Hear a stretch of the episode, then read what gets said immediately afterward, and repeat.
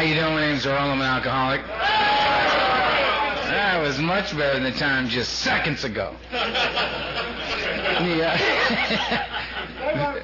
the, uh, uh, I want to thank the fellows for asking me to come here. It's always an honor and privilege to do so. I want to welcome the newcomers. Um, I want to thank Scott for a great talk earlier this evening, uh, inspired talk. Uh, what else?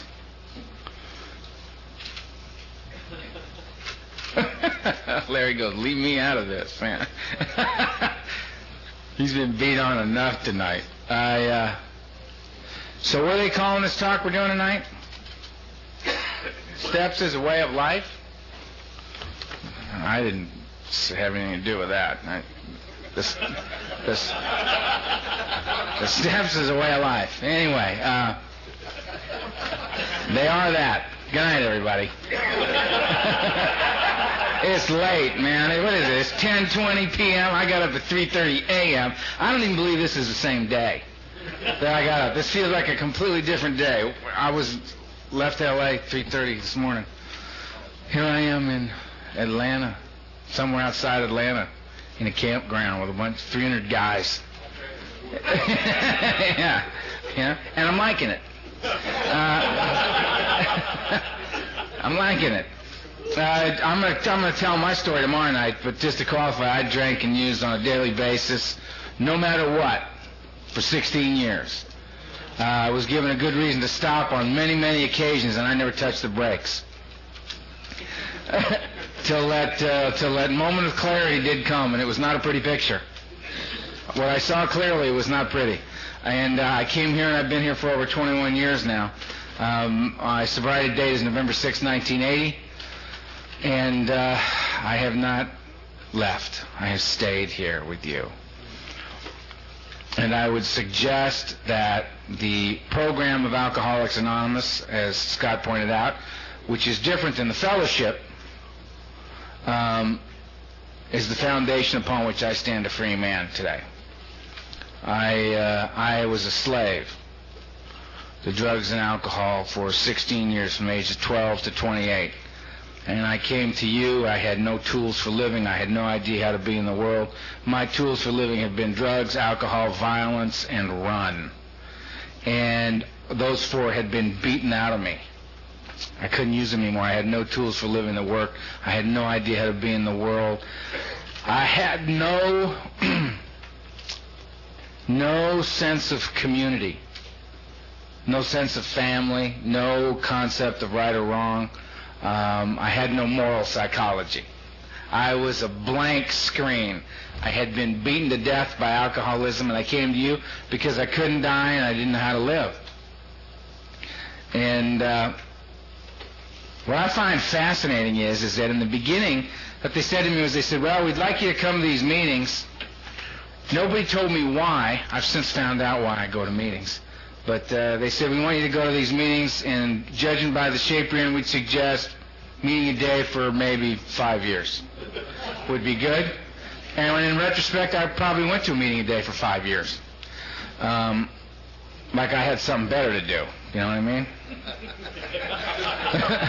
the cool part about it for me, I got here destroyed, which is a great way to get here. Um, I had no. If they had said, "Look, you have to go to a meeting a day, and meetings are from noon to midnight every day. They're all 12 hours long, and AA meetings are 12 hours long, and you have to go to one a day," I would have just said, "Okay." I mean, I had no scheduling conflicts. You know what I mean? There was there was nothing going on in my life. You know, which is a great way to get here.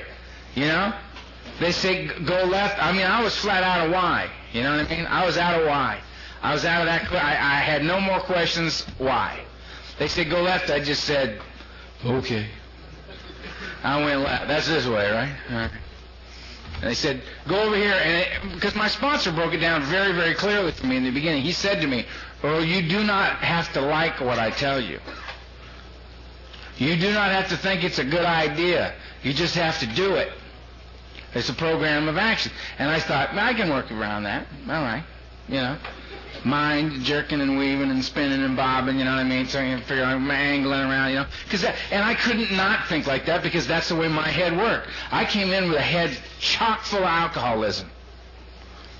Every, all my old ideas were, were in my head. None of them worked and I knew it, but that's just the way my brain fired. I had no idea.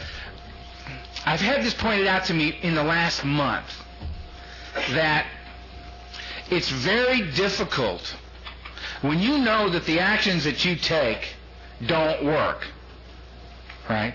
They're ineffective. There's no nothing normal going on in your life at all. And what you want is a normal life. If all you've ever been is off base, if it's all you know, when, some, when you, you may desperately want to do the normal thing, the right and proper thing, but if you don't know what normal is, how are you going to come up with an action that's normal? And I had nothing normal to compare my behavior to. You. I didn't have it. I didn't have the markers. I didn't have the guidelines in my life. I didn't have any of it. I came here flatlined. I came here with my life burned to the ground, which you'll hear about tomorrow night, and you'll go, well, yes, he was telling the truth, wasn't he? His life was indeed burned to the ground.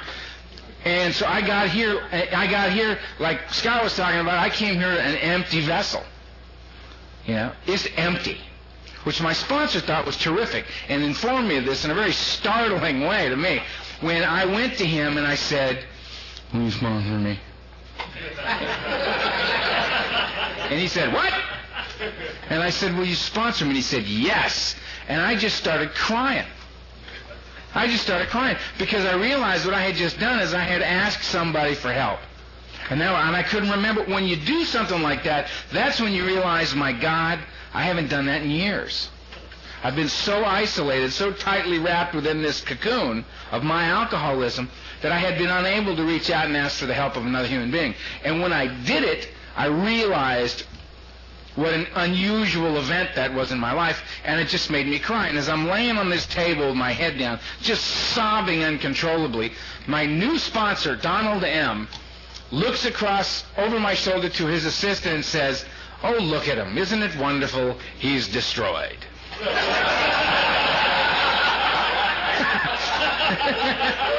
I, I, I came up off the table like, huh? What the hell have I done, man? This guy's thrilled on destroyed.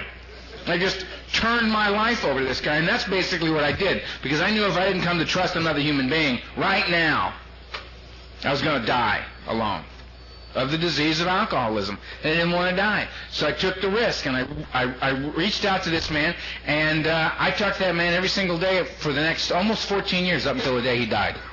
Um, he was my sponsor. I have a God in my life because Donald Madden shared his with me. I understand the difference between the program and the fellowship because Donald Madden pointed it out to me. I understand what it means to go to a meeting of Alcoholics Anonymous because Donald Madden pointed it out to me. Donald Madden was AA to me. He was the embodiment of AA. He's the one that showed me it was a program of action. When I got um, real highfalutin with my bookwork and my, my steps, Donald Madden was the one who very lovingly pointed out to me that before there was a book, before there was anything, there was one alcoholic down in the dirt sharing his experience, strength, and hope with another alcoholic, and by so doing, they would rise up out of a seemingly hopeless state of mind and body. Put me in my place. I remember the day that Donald Madden looked at me when I were at, because I, I, I spoke very, very vehemently about the fact that I had there was no God, and I had no interest in God. My uh, my gentle, gentle sponsor Donald, he enjoyed this one a lot. He loved telling doing it. He loved it whenever he'd see me coming down the road and he'd just cock it back, you know what I mean, and just right between the eyes. And he looked at me and he smiled and he said, "Earl, you can't be mad at a God you don't believe in." to which I replied, I have to go home now.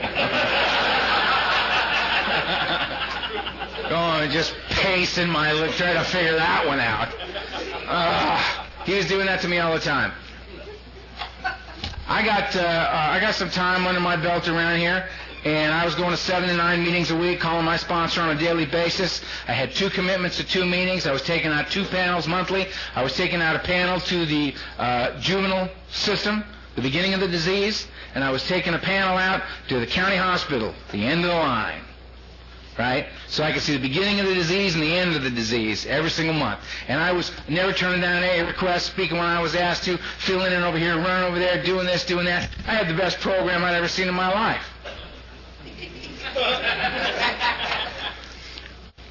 I started to get a little squirrely. And I went to this old timer and I said, Old timer, I'm getting a little squirrely. And I recited to him my litany of, of AA program. And he looked down at me and he said, Kid, sorry you come in. You don't get a program, you're going to die. Go away. I said, what are you talking about, you old son of a bitch? I got, look at this program. He goes, kid, kid, please. it's the fellowship. Vital to your recovery. Glad you got it. The program you will find within the big book of Alcoholics Anonymous. Suggest you get one and read it. As if your life depends upon it, go away. I said, all right, you old bastard, I'll get him. I'll show you. It's a program here. And I got my buddy of mine, Christopher. Christopher's got about 18 months more than I do. And we got this, we got big books, and we started following around the, the big book thumpers, those guys we'd been avoiding at all costs, you know? you know, those guys you think, you know, the guy, where the guy says, let's talk about the work. You know, those guys that talk, wave the big book around. It's like, oh, Christ, let me out of here. You know what I mean? It's like, come on, we'll go have coffee together. That's fellowship. Come on, we'll go do that, right? We started following those guys around. And we got this book and we got tapes. We got step study tapes and we, we, we went to Joe and Charlie, the Big Book Comes Alive seminars, you know? Those guys those guys are it, man. As far as I'm concerned, Joe and Charlie, the, the, the original Joe and Charlie, the Big Book Comes Alive. I remember doing that. That completely blew the top of my head off. And we, we would sit with these tapes and we would talk about it. And I'm sponsoring a bunch of guys now, right? And these guys are saying, you know, you, you know, I, I've been hearing around. Apparently, you're supposed to be taking us through the steps.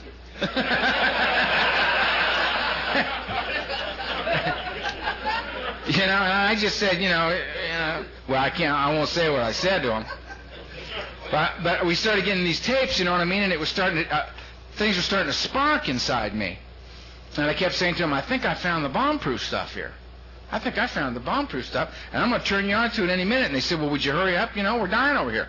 I said, hey, all right, take it easy, take it easy. We're on our way, we're on our way. And that's the great, one of the great things about sponsoring guys that really, really want this deal is you better get it together. You know, because they're in step three. You better wrap up that four step. Because they're on their knees, man, burning through that prayer. You know what I mean? They're about to hit their feet and look your direction. You know, you you better be ready. I was being driven through the steps, right, by these guys that I sponsored.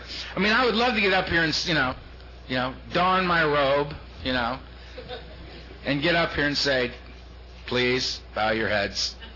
You know, I shall now guide you in ever so knowledgeable a fashion through the 12 steps of Alcoholics Anonymous. And you will look upon me with reverence, respect, and yes, a great deal of love. We're all in here fighting for our lives, my friends. I'm one of them, right? I, I've heard 55 different ways to do the steps, right? And 54 of those guys have all told me it's their way or you're drunk. You know, it's the way I look at it is this. What I was given, I pass on. I listen to other guys. I add to what was passed on to me to the best of my ability. I find new ways to explain the same thing. But certain things don't change. Certain things don't change. At no point has anybody ever said, I mean, because in my opinion, as an alcoholic, I'm so prone to dig in the drama. You know, I would love it if I got sober and they said to me, Earl, Got to get sober. There's a little AA reading we want you to do. We have an AA library down on the corner of Third and Elm. There's a hundred thousand AA approved books in there. We suggest you get busy right away. Read them.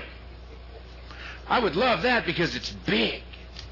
It's grandiose. It's huge. It's clearly an undertaking that few men would challenge. I'm up for it. I'm, it's on. Let's go, right? And I'll tackle the horrendous, dramatic, huge event. I come to AA and they go, here's a book. Good luck. One book, right? One book. How you doing, man? All right. Yeah. One book. You know, I can't believe it. We started this. There was like 11 guys in here. Would they run out of cookies uh, back? It's like everybody came back. I suddenly realized and it scared the hell out of me. Like, Jeez. Jeez, apparently there is nothing else to do here. Everybody came to the step deal. I got this one book, and I got these 12 steps. What I love is sitting around after meetings, group of alcoholics, and two guys are about to go blows at one another. Just, it's, it's on. These guys are, you know, taking it outside. And what are they arguing about? How to do step six and seven. You know? An ex-drug dealer and a car thief. You know what I mean? you know? And they're flipping out over six and seven. I love that stuff. I love, I love that, that that's what happens to people like us in here. Gee, do you think it matters to them a little bit? I think so. You know, it's funny to watch them do that and just think, ooh, don't do it. You guys heard about nine? don't do that. Don't behave like that.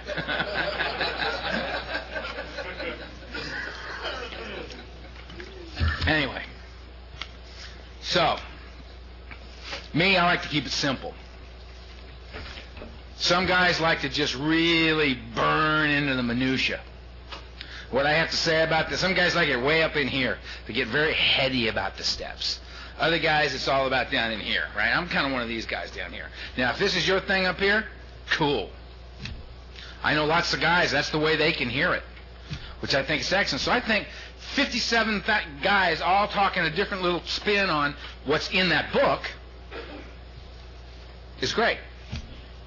You'll hear from this guy one way, you hear from that guy, you'll connect to that, you won't to that. That's what's cool. Here's what's up with me. Steps are pretty simple, right? I didn't know that in the beginning. I mean, when I when they first said you need to do the 12 steps, you know, I looked up on the wall and I went, okay, five, okay, six, seven, eight, nine, ten, eleven, mm-hmm, mm-hmm, mm-hmm, 12. Mm-hmm. Okay, good, got it. Now, what do you want to do now? I did them. There they are. I got it. I'm not stupid. I understood. And they went, that was lovely. Now, here's what we want to do. There's worlds within worlds within those steps. There was a guy I knew in the program, great guy. Great guy, and a great AA guy. Said, take you through the first nine steps in a day. Right? Ain't my style, but he took a little, did that with a lot of guys. That seemed to, work. that guy, you talk about controversy, that guy would just go nuts. I know another guy that decided, he lives in Arizona, said, you know when we were talking about that four-column inventory on resentment, fear, and sex, we did that four-column, he goes, I've decided there's no fourth column. There's only three columns. Cages rattling all over Southern California, right? What the hell is he talking about, right?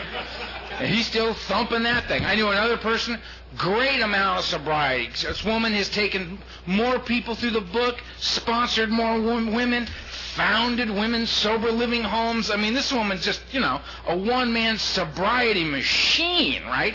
Right? Showed up at a meeting one night, and my sponsor, Donald, sitting next to me. Dorothy.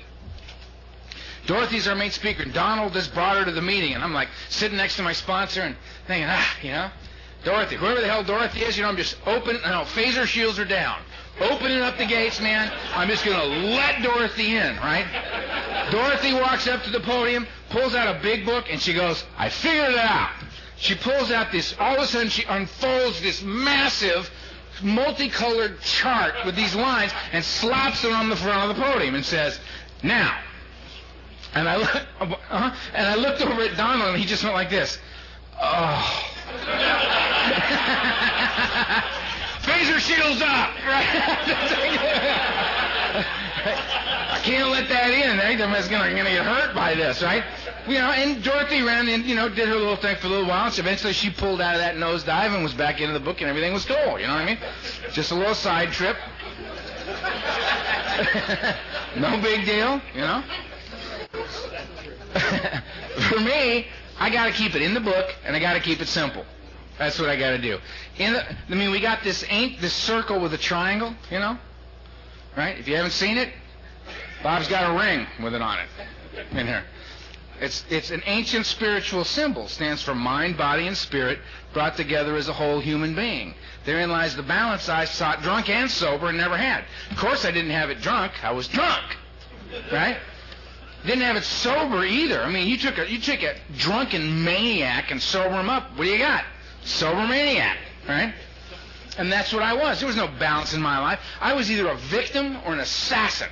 You know what I mean? Uh, there was ne- I was never in the middle, just blasting from one end of the thing to the other. Just you know, I mean, in the blink of an eye. You know, you know, be talking to friends, everything's nice. I'd blink and somebody'd be looking at me and go, "Uh oh."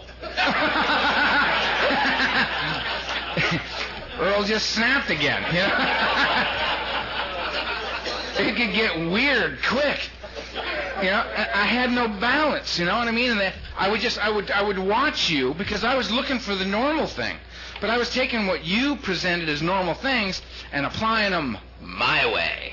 You know, you said exercise is good. It was a phase where everybody was jogging.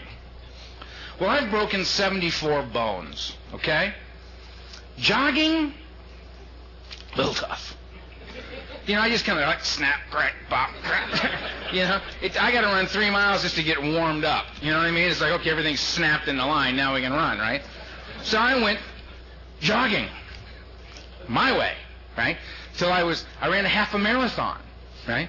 Was hallucinating, going to going to meetings, eating yogurt and bananas. You know what I mean? Just, you know tripping on the endorphins pulsing through my body, right? So I had so many stress fractures in my feet I could hardly walk, right? That was my idea of doing a little jogging. Then he said, you know, we're going to lift a few weights. I said, cool, we'll lift weights. I lifted weights till I literally ripped the muscle off the bone. You know what I mean? Doing the flies, you know what I mean? And just all of a sudden, just. Uh-oh. Something's not working there. You know, work became a maniacal worker, you know became a serial monogamist, you know? you know? I love you, I was mistaken. I love you, I was mistaken. I love you, I was mistaken. Just wreaking havoc all in my life, right? So and this and that's and it started getting real spin. That's when I went to this old timer and said, How do you what do you do? You know? What's the deal? And he said, steps. So we got together and going through the book. I found out that AA had adopted that ancient spiritual symbol, and it was the unity, recovery, and service is the same thing as mind, body, and spirit. It's the same thing. Unity is the body, and must bring it here. I couldn't get sober, but we seemed to be able to together. The recovery was of the mind, the greater aspect of my disease. And this is what tonight's about. Recovery is of the mind, the greater aspect of my disease if I, as an alcoholic, can not find a way to be comfortable sober, I'm not going to stay sober. I got to find a way to get comfortable sober. The only way a guy like me will ever be comfortable sober is if I can be relieved of the obsession of the mind. The persistence of this illusion, this belief in a lie that I can drink like a normal man, is astonishing. Many of us pursue it to the gates of insanity and death. That's me. I'm a gate guy. I go right to the gate. You know, I've been tagged dead. I've been locked in nut houses. They've seriously discussed the the shock treatment for young Earl, who became very compliant immediately.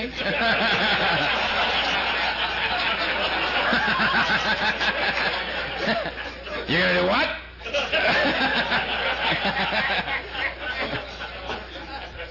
What was it you wanted to know again? God. I got to get comfortable sober. Got to be relieved of the obsession to drink or use. Got to have that taken off the table. So that when, in any situation in life, as life comes down the pike, as it does on life's terms, and I'm standing there and I take one directly on the chin and I'm laying there and I look at the table and I go, okay, what options are available to me here to deal with this extreme emotional pain or this self-doubt or the hindrances that we all experience in our daily life? If what options do I have available to me? When I look at the playing field for me, the option of drinking and using cannot be on that table. It has to be removed. It has to be removed. Has to be. So, The book tells me I wouldn't drink again even if I could. Right? I got it's not an option. I got to get rid of the option. I hear people all the time in my neck of the woods saying this among many other things I find to be idiotic. I have no. opinion. I'm too tired to, to, to, to kid you and tell you I don't have any opinions about this stuff. I've been awake way too long. I've been in an airplane. It's not my favorite thing. Hate it. You thrived on it. I'm not surprised that you would thrive on such an unnatural act.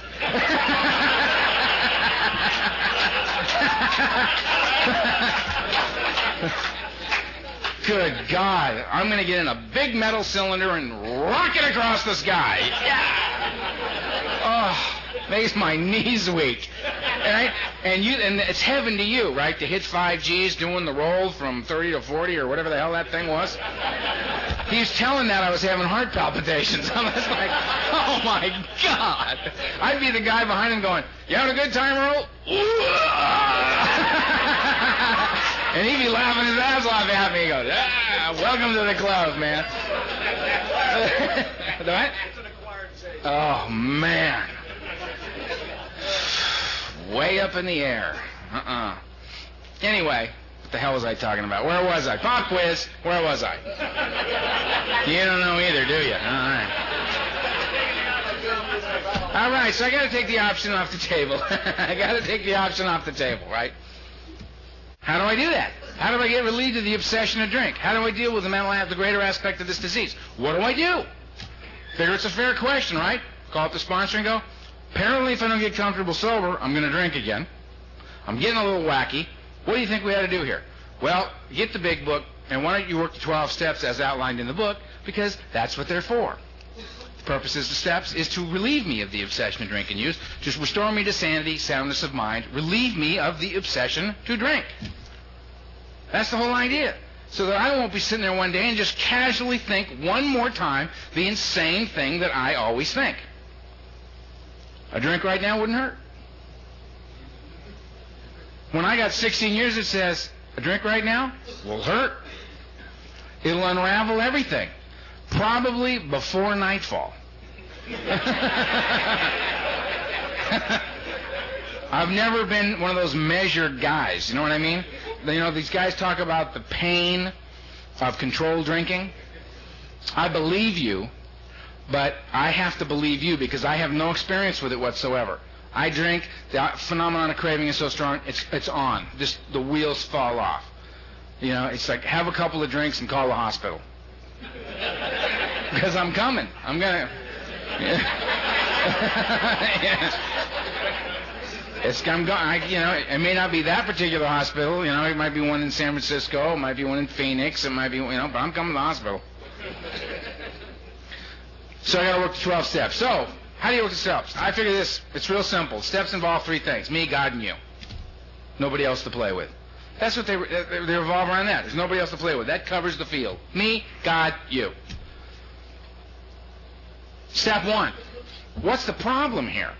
I don't know what the problem is. If I'm not really well versed in what the problem I'm dealing with is, how the hell am I going to come up with a good solution for the problem? I mean, as far as I'm concerned, a screwdriver is an excellent tool. Screwdriver solves a lot of problems, doesn't it? But if I've got a flat tire and run for the screwdriver, I don't see much good coming of this. I don't think I'm going to get anywhere. You know what I mean? I got to have the right solution to the to the problem. I got to know what the problem is. So I got to read the book. I got to in the beginning of the book, what do they talk about? The problem. Right? I find out that I've got an obsession of the mind and an allergy of the body. Right? That I've got a soul sickness that manifests itself physically and mentally in my case. That that's what goes on with me. That, the, that and, and that given a good reason, I can't stop. I can't. I, when I start drinking, I can't tell you when I'm going to stop or how much I'm going to drink. I can't tell you that. I've never been able to tell you that that I, I, and I may be normal in every other area, but when it comes to the question of drinking, I am uniquely insane. I'm an alcoholic. Right? List, in, in the doctor's opinion, there's five different types of alcoholics. I raised my hand on all five of them. So one of the highest scores I've ever gotten on a test was the 20 questions. 19 out of 20. Did not interfere with my job. I did not have one. if you ever can find a tape of a guy named Wino Joe, get it. He has his own 20 questions. The late, great Wino Joe, man. His questions were Have you ever been arrested while in jail? yeah.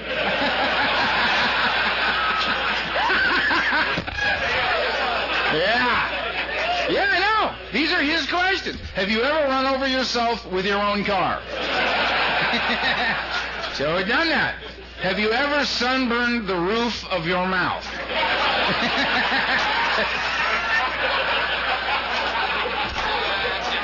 yeah, man. Uh huh. My kind of guy. I love that guy. Ah, Jesus. Anyway, so step one is what's the problem? Lack of power is my dilemma. I am powerless over alcohol. My whole life's unmanageable as a result of that. I drink. I don't care how together I've got it. I can put my whole life back together. God bless you, periodics, man. I don't. I, you know, I, as a guy who drank on a daily basis, I look at you. That looks worse to me because at least if I'm just a drunk. I'll accept it. Let's just go with it. You know what I mean? I'm drinking every day. I'm awake. I'm drinking. Right? Who are we trying to kid? When I was 16 years old, the guy said to me, "Bro, you are an alcoholic." To which I replied, "Bro, what is your point?" I incorporated that information very early in my life. I'm drinking. You guys just said, you know what, I got to stop drinking. I got to get it together. I got to pull it together. I got to get everything right. I said, go. And you would stop and you would build your life together up. You would put your life back together. Regain the trust of your loved ones, right? Get your business back on its feet. Everything, you know, the flowers are growing in the front yard once again. you know? Until you just set the whole thing on fire. again. You know? burn it all down just so you can build it again and burn it all down. It's like, oh, God almighty, man. Just drink. you know? Who are we kidding? That just seems so unbelievably tiring. God. And uh, the periodics look at us and go, God, how could you do that every day? How couldn't you? You know. So I got to know that. Lack of power is my dilemma. If that's my problem, lack of power, what's my solution?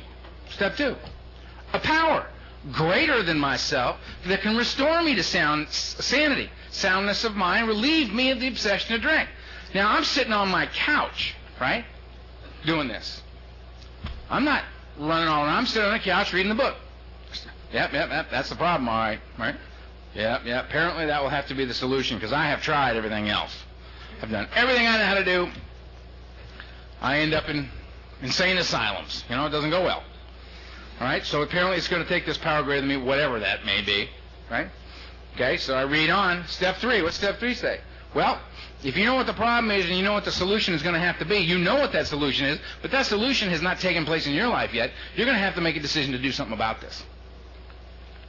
So what's your decision? I don't know. What do you guys suggest? You wrote the damn book. What's in here? It's, it's, it says uh, you better make a decision to turn your will and your life over to the care of God as you understand Him. God? Oh, crap! I knew, I knew this was going to happen. Right? They were going to go religious on me. Right? We're going to be wearing robes and that, that swinging, smoking thing's coming any second. You know? Some guy's going to come through, running through the room, beating me with a stick. You know what I mean? It's just, this is not going to go well. Besides, I hate God. Look at my life. Right? Loving God, my ass. Right? So now, so basically, what I had to be willing to do was I had to be willing to get down on my knees, say the third step prayer, and turn my will and my life over to the care of God I didn't, wasn't really particularly thrilled with, which became a God that not of my understanding. I pray now to a God I do not understand at all. I have done an incredible amount of psychedelics, and on those occasions, I have tried to wrap my head around infinity, and I, I have never quite been able to get all the way around. You know, I get way, way out there, freak myself out, and come screaming back to the planet.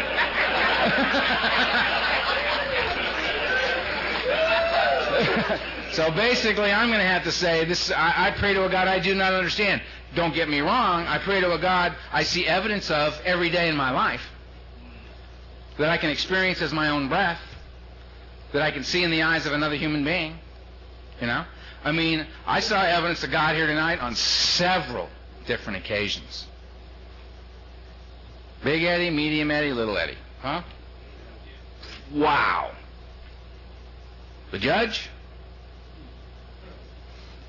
That man, man cannot do such a thing. You know? A couple of guys I spoke to on the way over to the last feeding frenzy that occurred here. A couple guys, just a couple things that they wanted to share with me on the way over there. Not of our doing. You know, I mean, you see it all the time. See it all the time. Um, saw it in the, in the meeting in uh, um, our cabin, right? Where we had our cabin meeting was so good, all right, that we had it was so good we had a guy there wasn't even in our cabin. That's how good that meeting was. Outsiders came in and pretended to be one of us just so they could hear what was going on. It was great. We had a great meeting.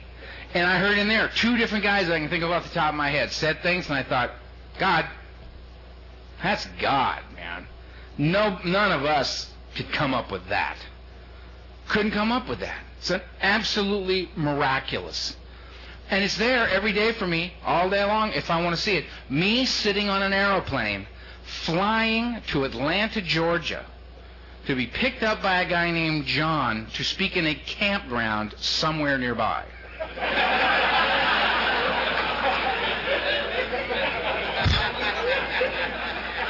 you have no idea how God that is. when you hear my story, you'll know. You'll know. That doesn't happen. Doesn't happen. For so many reasons. So many reasons that doesn't happen. Right? Me to be awake this long and be all right with it. God. God. But I find a way to get out of stuff like this. Right? Oh, got a pain. Gotta go. It's I'm out. It's gone. Here I am. Got to turn my will and my life over to this God that I don't understand, but I see evidence of on a daily basis. If I'm willing to look. So I get on my knees, I say this prayer, I get back up on the couch. I haven't left the house. One, two, three. The old timers, they used to go in the hospital in the, in the jitter joints, you know, shaking like a dog, right? And they walk in and go, I'm alcoholic? Yeah? One. you think you can handle this on your own? Mm, no. Two. get out of that bed and get down on your knees. What the hell for? Get out of the bed! Repeat after me. Third step prayer. Get back in the bed. We'll see you tomorrow. Have a pencil and a piece of paper ready. Right? boom, boom, boom. Right? One, two, three, go. Right? I know a lot of guys one, two, three, drunk. One, two, three, drunk. Because it says right after that third step in there, and I'm paraphrasing, it says, you know, you best embark upon an immediate plan of action, or this has all been a giant waste of time. Got to get moving. Got to get up off the ass and get moving, right? Problem, step one. Lack of power is my dilemma. Step two, it's going to take a power greater than me. Step three, I must make a decision to do something about that. What is suggested to me is that I turn my will and my life over to the care of this God I may or may not understand. I do that. I get up and immediately embark upon a plan of rigorous action. Four and five is me. Six and seven is God. Eight and nine is you. Nobody else to play with. Four and five. Four. Inventory. Fearless and searching. Moral inventory. Resentment. Fear. Sex. Four columns. First column. Well, who do I resent? My father, as an example. Gee, let me think. Who could I say? How about my dad? he, he wasn't on there. Sure. Step, column two, column two. Why specifically do I resent him? So I had one one, one two, one three, one four, one five. I had, you know, 167, 168, 169, you know, Individual, he did this, he did this, and then this happened, that happened, and then that happened, and that happened, and all this stuff, okay? All right, over here, column three, what areas of your life were affected by this? Was it your pocketbook, your pride, your ambition, your personal relations, your sexual relations, your security? What did I miss? Self-esteem. That's it, seven of them. Right? That I found in there. You look around, see what you find. Right? I listed any or all of those that were pertinent to that individual resentment. Then it asked me, which part in it? What? Is that him? I mean my part in it? Well, we got four little things here for you. Look in the book. They're beauties. Did you do any of these four things? Right? Where were you these things, Earl? We put it down in black and white. All right, I'll admit to being dishonest that one. All right, I'm fighting. Some, yeah, I was self-centered there. I was self-seeking there. Okay. All right. Yes, and this is how I did that.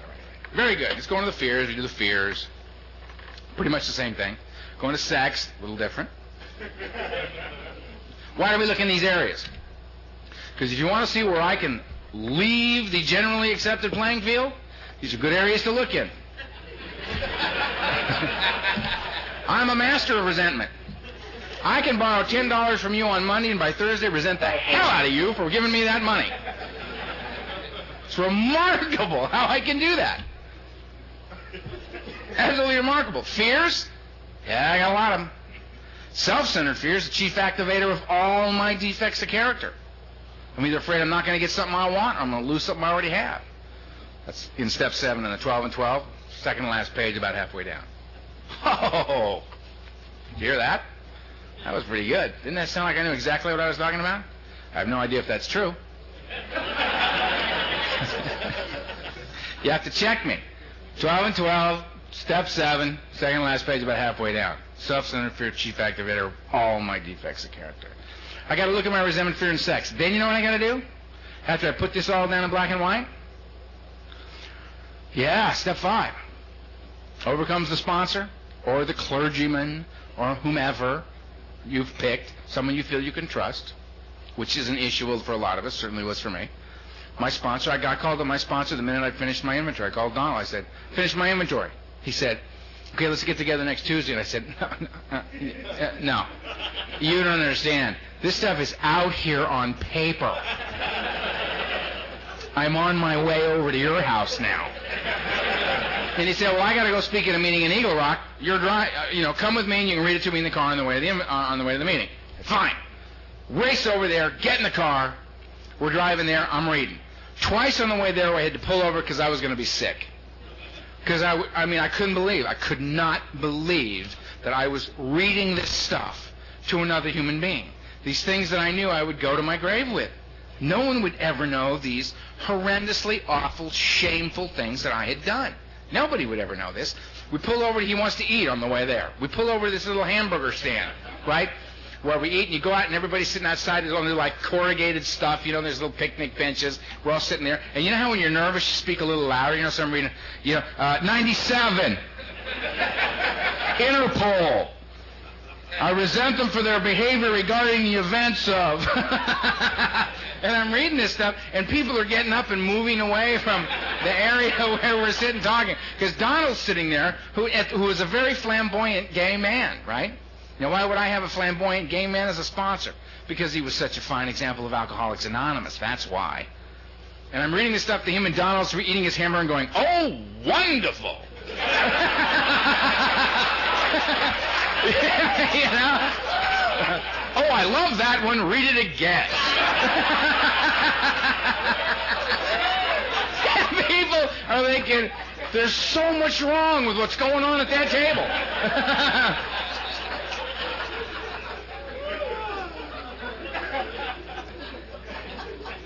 it was perfect, right?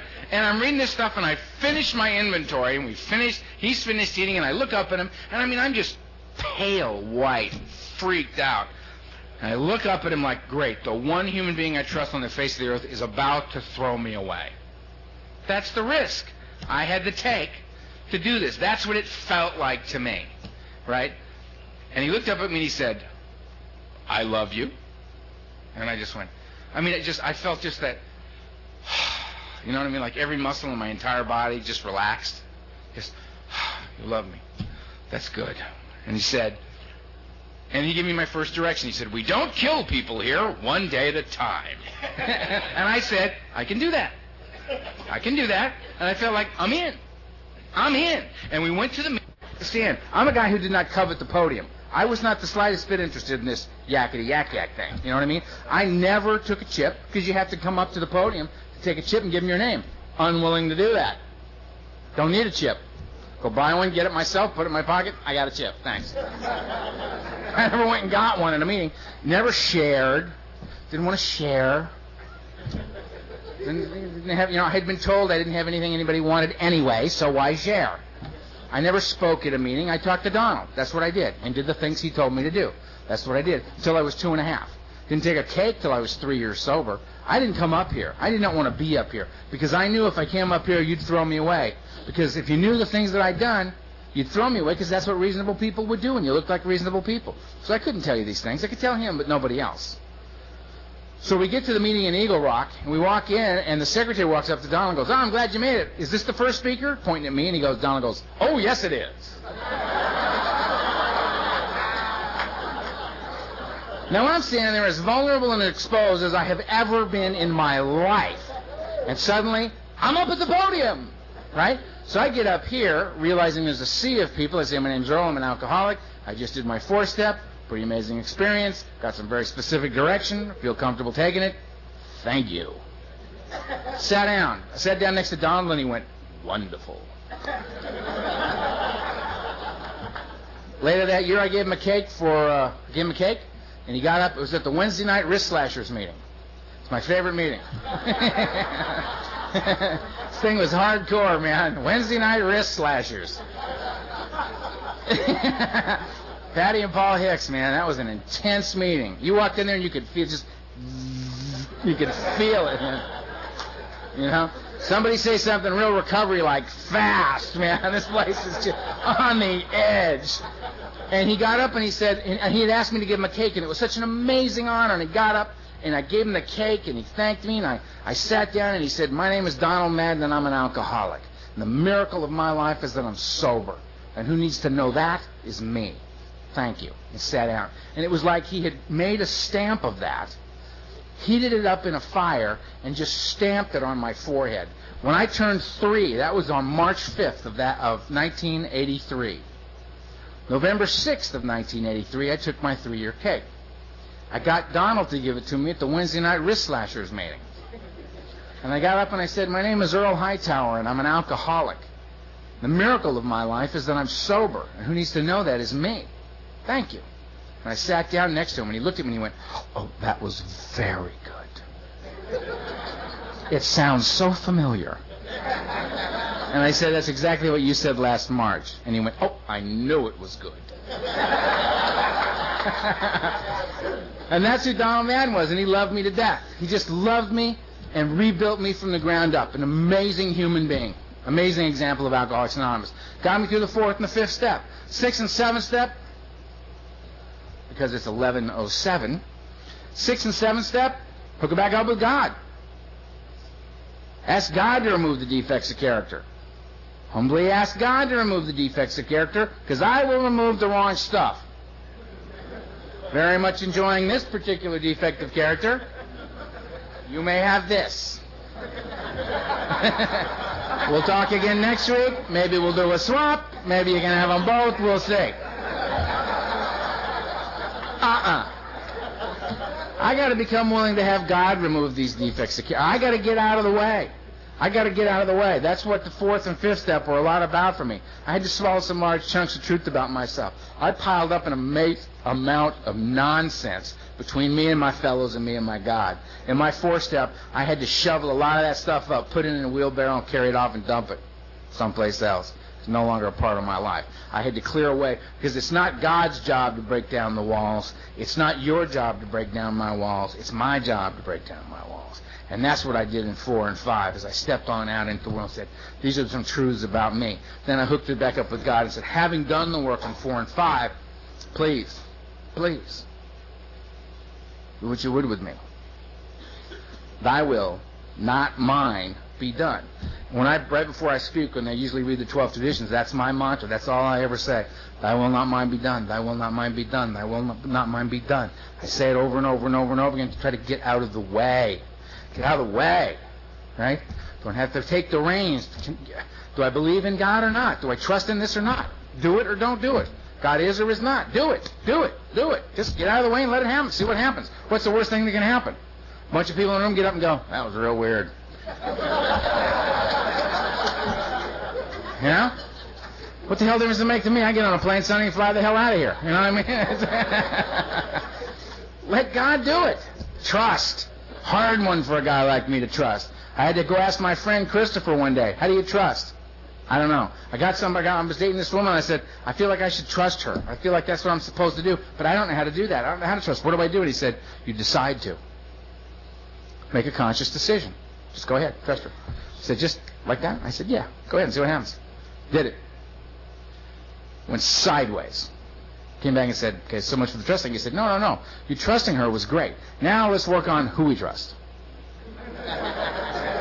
So that was great information. I mean, he let me know, you know what I mean? It's just moving me out into the world, moving me out into the world, developing my skills, making it possible for me to be among you, right, without causing a lot of trouble. Eight and nine, hooking it back up with you. Very, very sorry. Here's your money. Back in the house. Back in the house. Go back in the house. Do not hang out there talking about what a bitchin' spiritual quest you're on, and wait till you get a load of me. You're going to love me. When you hear the things I'm doing with my life, you're going to be sorry you were ever. Please. Just go make the amends. Go, go make the amends. I'm very sorry. What can I do to make this right?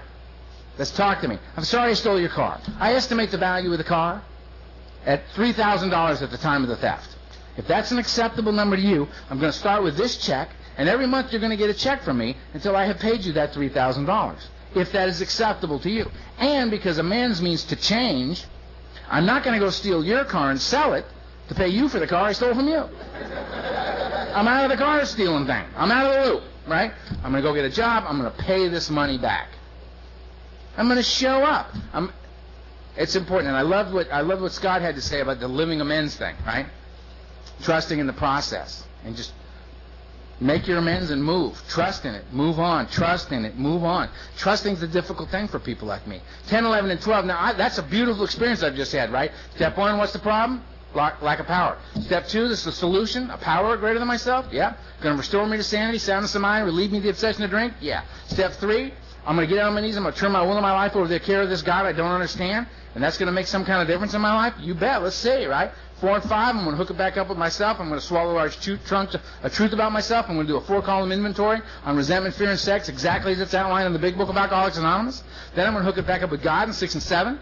Then I'm going to hook it back up with you in eight and nine. It took me nine and a half years to make my amends. I lived in a one-room apartment for six and a half years. My first six and a half years of sobriety. And I was making a lot, at that point, making way more money than, I didn't have to live like that. But I did if I was going to pay off my amends. And people often said to me, why didn't you just, you could have spread that over a lot more time and had a much higher quality of life, and in that respect been a better example. And I said, that's crap. That is absolute crap to me because my, the fact that I'm driving a nicer car is not an example in my mind of whether or not Alcoholics Anonymous works or not. It's completely irrelevant. The fact that I'm working on this at this rate because I'm asking myself every time I balk at writing the check, I look up on the wall and what do I see written up, there, written up there? How free do you want to be? How free do you want to be, Earl? I want to be free. I was a complete pig out there. Never in my life when I was drinking and using did you hear these words come out of my mouth. No, thank you. I've had enough. if you can say it, it's not true. If you can say, no, thank you, I've had enough, then you haven't had enough. More is required. Never said that. Never said, no, thank you, I'm driving. Never said that.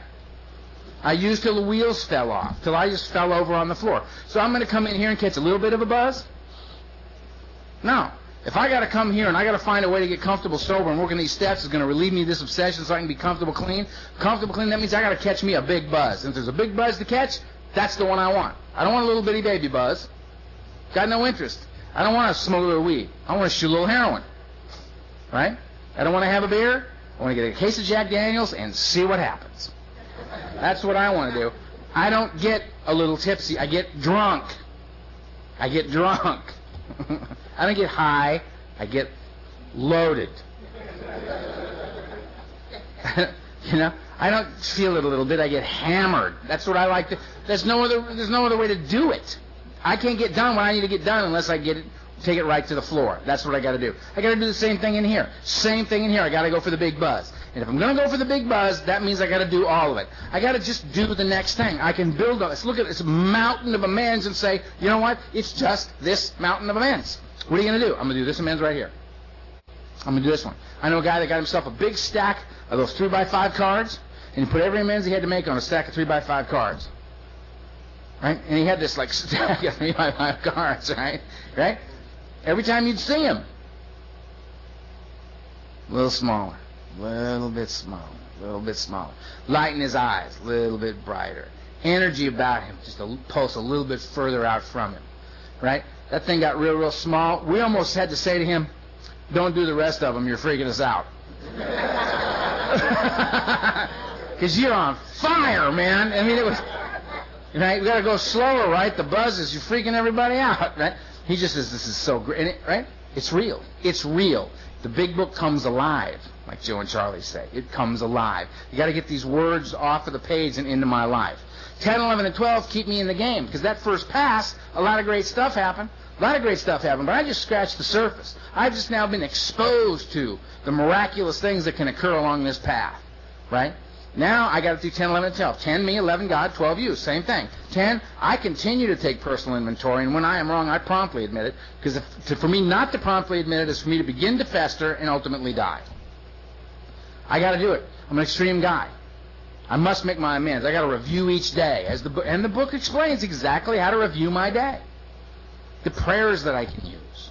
11, I seek God. Action step for me, I seek God. How do I seek God? Through prayer and meditation. What do I pray for? Knowledge of His will for me and the power to carry that out. Period. The end. Thank you. That's what I pray for. Knowledge of His will for me and the power to carry it out. That's it. No more deals. No more. You'll get me out of this, I'll do that. You'll give me her, if even only for a week. I will do these following very pious things in your good name. Amen. No! Your will for me and power to carry it out. Period. Bigger buzz there than anything else I've been able to come up with. All right? Why do I meditate? To quiet the mind so that when the answers come, I can hear them. Very noisy in here. Very, very noisy. If you knew what was inside my head on a good day, you would be incredibly impressed with the human skull. You would. I think it's true of alcoholism. Alcoholics, man, human skulls are a remarkable ally of the alcoholic. Because in my opinion, the pressure that we come in here under, I mean, we should be sitting around in meetings and every once in a while some newcomer's head should just explode. you know? And they got that special cleanup committee that runs over and cleans it up real good. All the other newcomers are going, what the hell was that? And all their sponsors are going, shut up, the speaker's up there. Look that way. Don't worry about it. gotta meditate, man. I gotta meditate to quiet the mind so that when the answers come, I can hear them. They come in the form of an intuition, a thought, an idea, a whim. You know? a feeling just comes. I know that this is the right direction for me to go. That this isn't as Earl sees it. This is this is something else. This is something else. That I should go this way, and not that way. And the answer will come if my own house is in order. Right? Twelve. Have, unity is the body of bring it here. Recoveries of the mind to work those twelve steps. Having had a spiritual awakening is the result of working those steps. That was the point. To be restored to sanity, soundness of mind, relieved of the greater aspect of my disease, the mental obsession, the lie that tells me I can drink like a normal man when I got years of experience that says, no, you can't. I'm relieved of that. It's no longer an option on the table. I don't have to deal with it. It's gone. Now I have to maintain that. That freedom. Because now I can walk the earth a free man. I must, I must maintain my freedom. I must pay the price for my freedom. Third side of the triangle, service. Unity is the body, I bring it here. Recovery is the mind to work the steps. Having had that awakening, having caught the buzz, having been freed from the beast, I can carry the message and practice these principles. I can, I can, how can I help? How can I help? And that's how I live my life now. I'm uh, unity, service, and recovery occurs in my life every single day of my life. It has to, and I've set my life up so that it happens whether I want it to or not. You understand what I mean? It happens whether I want it to or not. Because there are days when I will say, mm, no. No. Then the phone rings. And I got caller ID. Shit, it's Adam. Hello, Adam. How are you? I'm fine. Then stop bothering. Click. Adam's at home laughing his ass off now, right? Because Adam's just going, ah, I did it again. That's what Donald Madden used to do to me. I remember I used to call him up when I was brand new and say, God, I'm a mess. And he said, I know you are. Tell me all about it. Had these long, drawn-out conversations about his Earl season. God, it was hideous for him, you know. But I mean, somebody was actually listening to me. Somebody else cared about what was going on with me. He knew how. I mean, th- that a healing was happening. I mean, I got two or three years sober, and I'm getting a little better. And he'd say, "How you doing?" I'd say, "Well, you know, I'm alright." He goes, "Well, you know, you hit a meeting, go to me. I'll see you over the meeting. See you later. Bye." All right. Then finally the day came where I called him up, and, I, and he always answered the phone. Donald Madden. That's the way he answered the phone. I'd say. He'd go, Oh, I know. we talked, hang up. The day came, I called up and he goes, Donald Madden. I said, It's Earl. And he goes, How are you? I said, Well, you know, I'm fine. He said, Well, of course you are. You're sober. Click. and I could, he had hung up in my mind, I could hear him howling how he had waited for years for that to come to him so he could just hang up on me and know that I was okay. Right? Well, the bastard hung up on me and on about my day, right? That's what my guys now. I sponsor a legion of guys. I don't sponsor these guys because I'm a good guy. I guarantee you I do not sponsor all of them because I like them. I don't like some of them. I don't like anything about them. As a result, as a matter of fact, one guy, I can't stand him. He's the best guy I've got.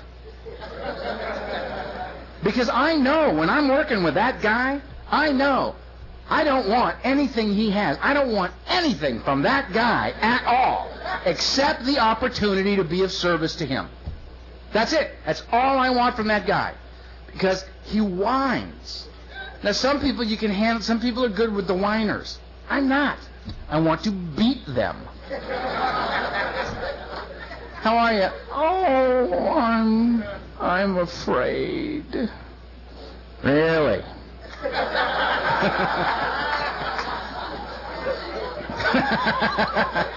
oh, man, it's hard. Uh, do you know it's 2 a.m.? Yeah, I know it's 2 a.m., but I'm afraid. Really? Um, did you go to a meeting today? No. Have you read the book, my friend? Well, no. Have you done anything today in defense of your own sobriety? Have you done, taken any action at all to, to pull yourself up and out of this terrible state of mind and body that you find yourself in? Well, no. Click.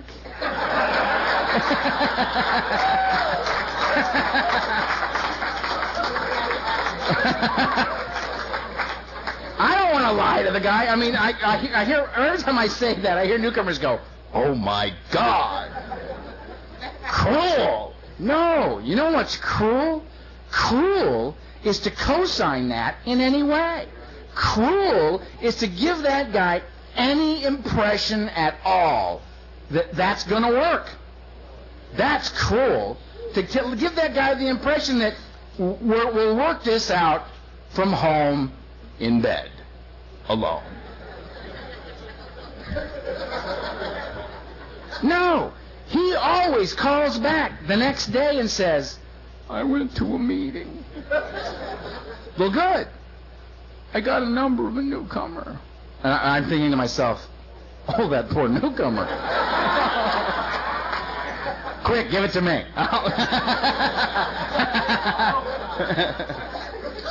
we don't want you sponsoring. You're some sort of carrier. We don't. and he's trying, and he gets it. You know, that's how he gets it. You know, so I work with him. I worked with that guy for years. I work with other guys that are a snap. I work with other guys that I couldn't love more. Couldn't love more. I got a legion of guys, and they sponsor a legion of guys. And you know when I knew it was working out okay? I knew it was working out okay when Donald Madden had died, and it broke my heart. It broke my heart, and I was still in there. And I said, I said, I'm gonna, I'm gonna let people all over the world know about Donald Madden. And I've spoken all over the world since he died. And I've told people that there are people like Donald Madden walking this earth that'll take a completely worthless human being like me and rebuild us from the ground up for absolutely no other reason than the joy and the opportunity of doing so.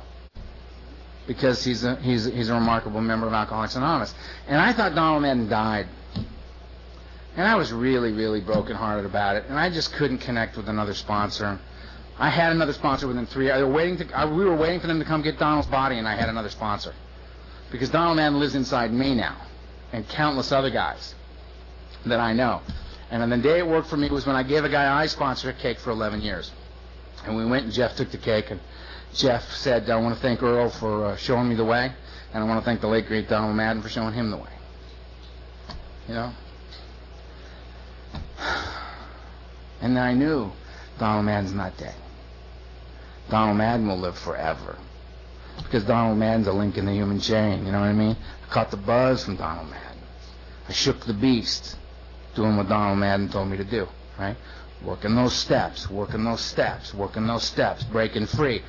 What step am I on right now? 11. Now I'm on 12. Now I'm on 10. Back to 11. I'm having a 10, 11, 12 kind of night. You know what I mean? It's just I'm right in there. Right? Uh, starting another book study very soon. Because what we're going to do, we're going to start at step one.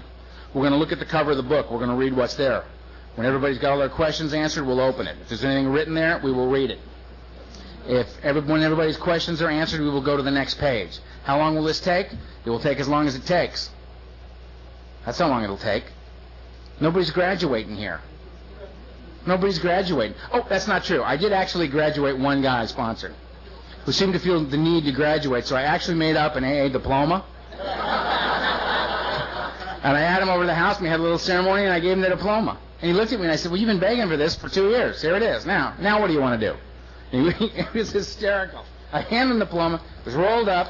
It had a little ribbon around it, you know, the whole thing, you know what I mean? We read it to him, you know what I mean? We rolled it back up, we put the ribbon on, we presented him with it, and he said, okay, now what do you want to do? And he went like this.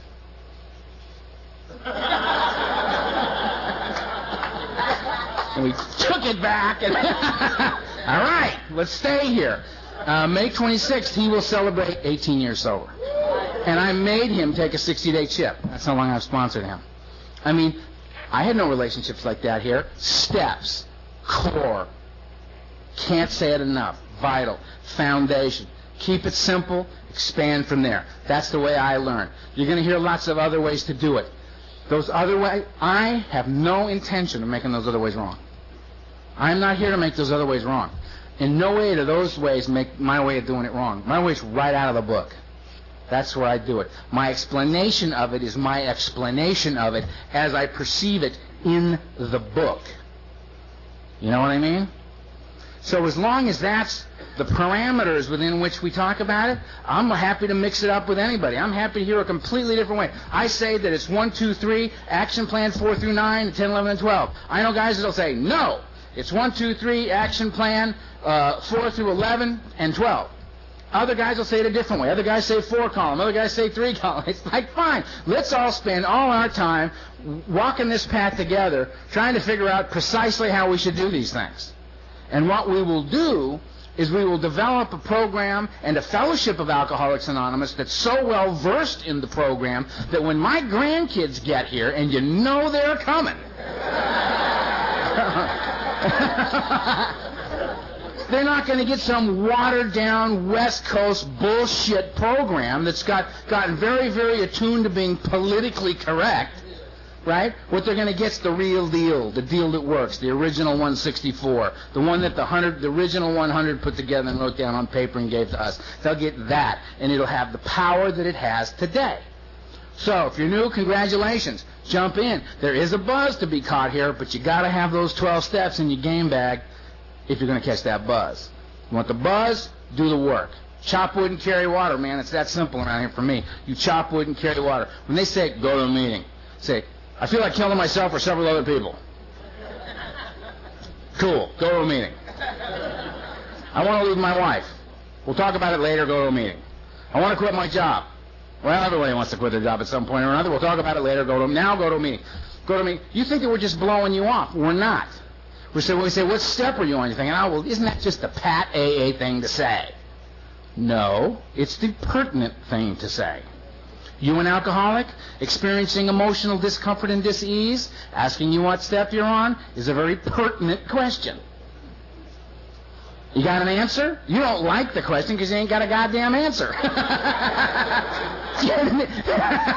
get this, get into it, man. Jump in. All that can happen is, is that your life can explode in miraculous ways. There's people that walk around here. They look like completely normal people. They're not.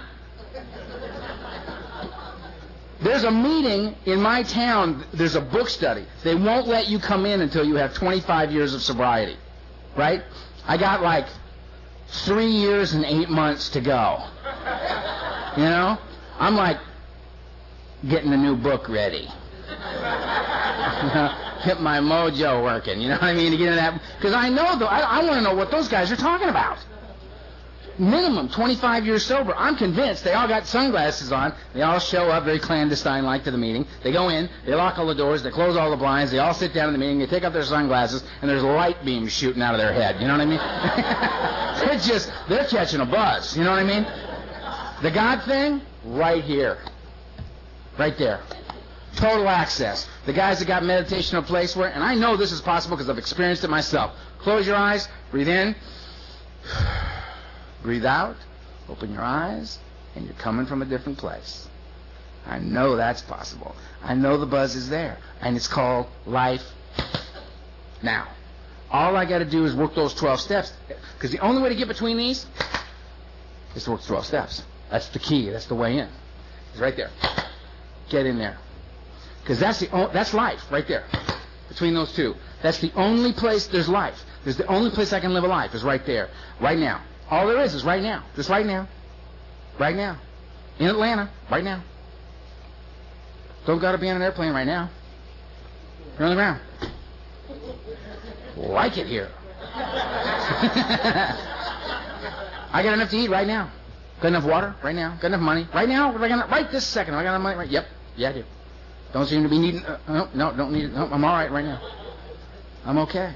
Do I feel love? Yeah, I do. Right now. Only place I can feel love is right now. I can't feel love yesterday. I can't feel love tomorrow. I can feel it right now. I can have a, have, have a relationship with God right now. I can be here with you right now. Can't be here with you tomorrow. Not tomorrow. Cannot tell you everything's going to be all right. Cannot tell you everything is going to be all right. Don't know. I can tell you everything's all right right now. Everything is all right right now. Meditation gives me this. God gives me this. The steps give me this. The whole point of drinking and using is to get out of right here, right now. Because I'm self-centered and I'm afraid. I'm not enough. I'm comparing my insides to your outsides every time, and I'm losing every time. I got to get to right now. I got to get back to right now. The steps bring me back to life. They restore life. Now. That's it. Right? Now, if that ain't the buzz, I don't know what is. Because that's everything now. Everything now. God now. You now. Me now. Now. What else am I going to do? I got to be okay right here. Comfortable, sober. Catching the buzz, clean and sober. Steps are the key in. Got to work them. So, I'm going to work them. You do what you want. I'm going to work them. If you're new, I would suggest, come on. Just come on. You can bitch, you can holler, you can yell, you can scream. You, can, you don't have to like it. You don't have to think it's a good idea. You just have to do it. If you do it, you'll catch the buzz. It doesn't matter if you got a good attitude. You still catch a buzz. You can have a terrible attitude while putting the chairs away. The action, the chopping the wood, the carrying the water, putting the chairs away, will affect the change in your life. It just does. And if you do it every week, like your commitment suggests, it will incredibly expand upon the impact of that action. That's what it'll do. No way around it. How do you get big muscles? You pick up really heavy stuff, and you put it back down again, and what do you do? You pick it up again, and you put it down again. I found the gym thing to be bizarre, but what do you do? You go there and you pick up all really heavy stuff several times, and then you leave. Right? What happens? You have big muscles. If you go to the gym one time, do it real, real big, and come back three weeks later and do it one time real, real big, and then come back another four weeks later and do it, what happens? You hurt yourself every three, four weeks. That's what, That's what happens. If you go every day, every other day, right? Stuff gets good. Same thing here. Same thing here. Chop wood and carry water. And amazing things will come to pass for you, as they have for countless others. All right. That's enough out of me. Good night.